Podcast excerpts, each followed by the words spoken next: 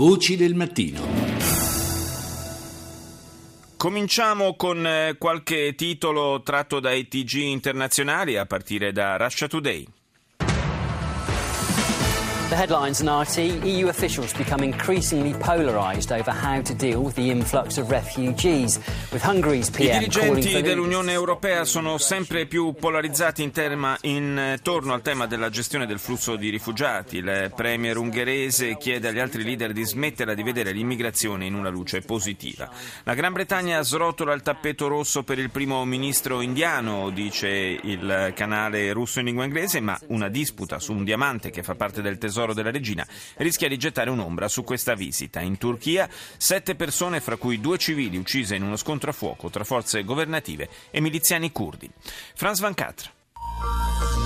Il est diciannove heures à Paris, vingt heures à Beyrouth. Bonsoir à tous, c'est la principale information de la soirée. Cet attentat qui a frappé la banlieue sud de Beyrouth. In Libano, attentato alla periferia meridionale di Beirut, doppia esplosione nel quartiere di Hezbollah. Il bilancio è di trentasette morti e centottanta feriti. L'ISIS rivendica l'attacco. Offensiva curda contro lo Stato islamico nel nord dell'Iraq. I peshmerga tentano di riprendere la città di Sinjar. E infine la crisi migratoria con la Svezia che sospende l'applicazione del trattato di Schengen. Andiamo in Cina, C C T V.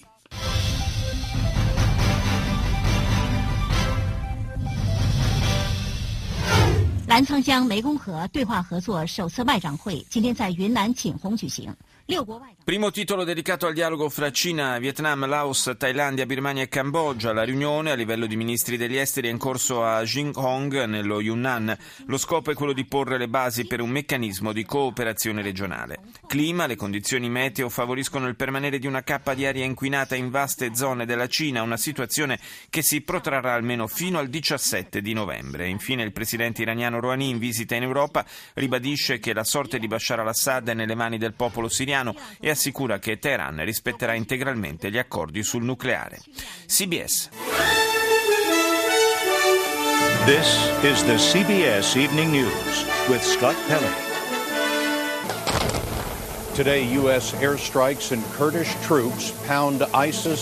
Aerei americani e truppe curde all'attacco dello Stato islamico in Iraq. In America, intanto, un simpatizzante dell'ISIS, un ragazzo di venticinque anni dell'Ohio, Terence McNeil, è accusato di avere pianificato l'omicidio di ufficiali americani.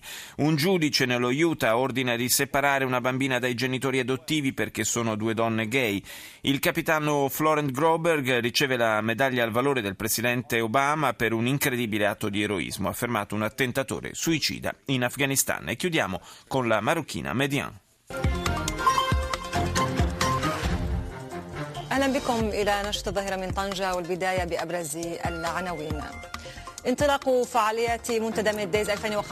Comincia a Tangeri il forum Med Days duemilaquindici. La manifestazione si occupa degli aspetti politici, economici e sociali della vita nella regione mediterranea dell'Africa. In Iraq i peshmerga curdi lanciano la loro offensiva per riprendere il controllo di Sinjar, da mesi nelle mani dello Stato islamico. Ira di Israele per la decisione dell'Unione Europea di introdurre una etichettatura ad hoc per le merci provenienti dagli insediamenti israeliani nei territori occupati. Latest headlines from B B C News. My name is Mike Campbell. So breaking news just coming in. Reuters news agency is reporting that American forces have carried out. Il Pentagono annuncia che questa notte le forze americane, utilizzando dei droni, hanno condotto un attacco aereo in Siria, nei pressi di Raqqa, per uccidere Mohammed Emwazi, meglio noto come Jihadi John, il kuwaitiano di nazionalità inglese ripreso in numerosi video dell'ISIS mentre decapitava ostaggi occidentali. Non c'è ancora la conferma del successo dell'operazione. Sempre in Medio Oriente, le forze kurde nel nord dell'Iraq hanno confermato alla B B C di essere vicine alla riconquista della città di Sinjar, sulla quale stanno convergendo da tre direttrici. I miliziani del califfato stanno ripiegando ma continuano a combattere. Infine, la polizia libanese sta indagando sul duplice attacco suicida avvenuto ieri nella capitale Beirut. quarantuno le vittime, circa duecento le persone ferite in una zona residenziale a sud della città. L'ISIS ha rivendicato l'attacco ma non ci sono ancora conferme in tal senso. Al-Alam.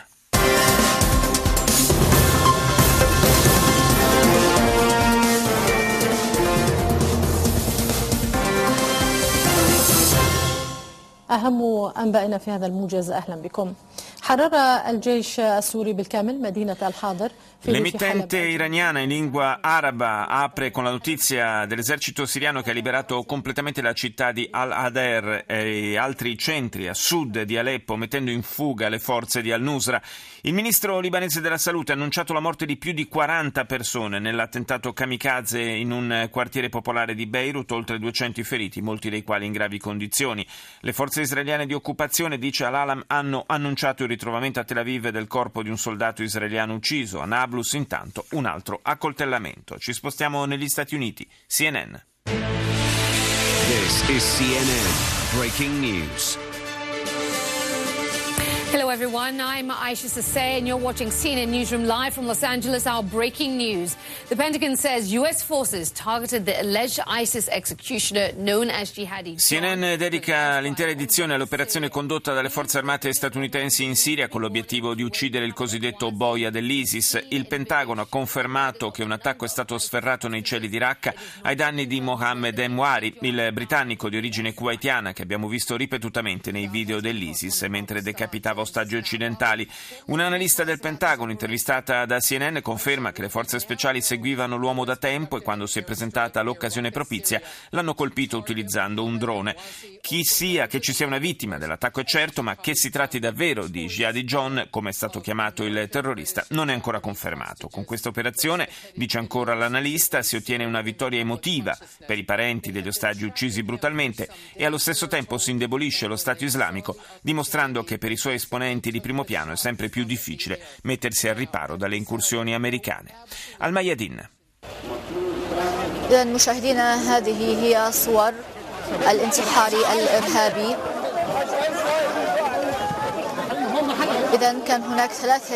Al-Mayadin documenta la strage causata dal doppio attentato nel quartiere Hezbollah di Beirut. Sono immagini molto forti quelle trasmesse dalla tivù libanese, immagini che mostrano fra l'altro il corpo del terzo attentatore morto con addosso la cintura esplosiva ancora intatta. Nei volti dei superstiti la paura generata dall'ennesima tragedia vissuta dal Libano, questo attentato che è stato rivendicato dallo Stato Islamico. Arirang.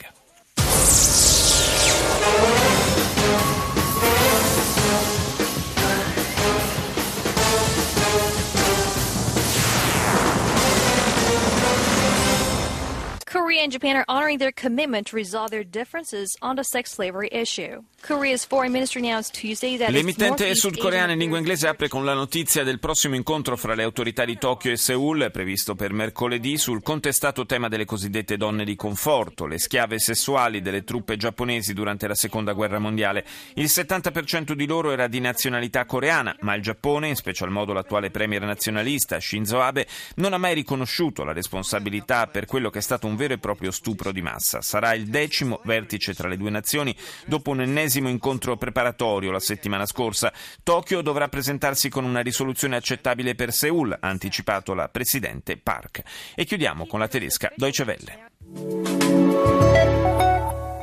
Protesters are throwing gasoline bombs. The police fight back with tear gas and water cannon. L'emittente tedesca apre con il primo sciopero generale ad Atene contro il governo Tsipras e le sue misure di austerità. I dimostranti hanno lanciato bombe molotov e la polizia ha risposto con gas lacrimogeni e idranti. Quella che era iniziata come una pacifica protesta ha subito un'improvvisa metamorfosi e mentre si registrano queste manifestazioni di rabbia, l'atmosfera nel resto di Atene è un po' surreale. Il porto è vuoto, deserte le stazioni ferroviarie e poca gente alla fermata degli autobus, uffici postali e banche chiusi. Incertezza e scontento sono i sentimenti dominanti, dice Deutsche Welle. Nel frattempo il governo è in affanno per quanto riguarda la realizzazione delle riforme promesse e se non provvederà entro breve tempo dovrà rinunciare a due miliardi di nuovi finanziamenti garantiti dall'Europa.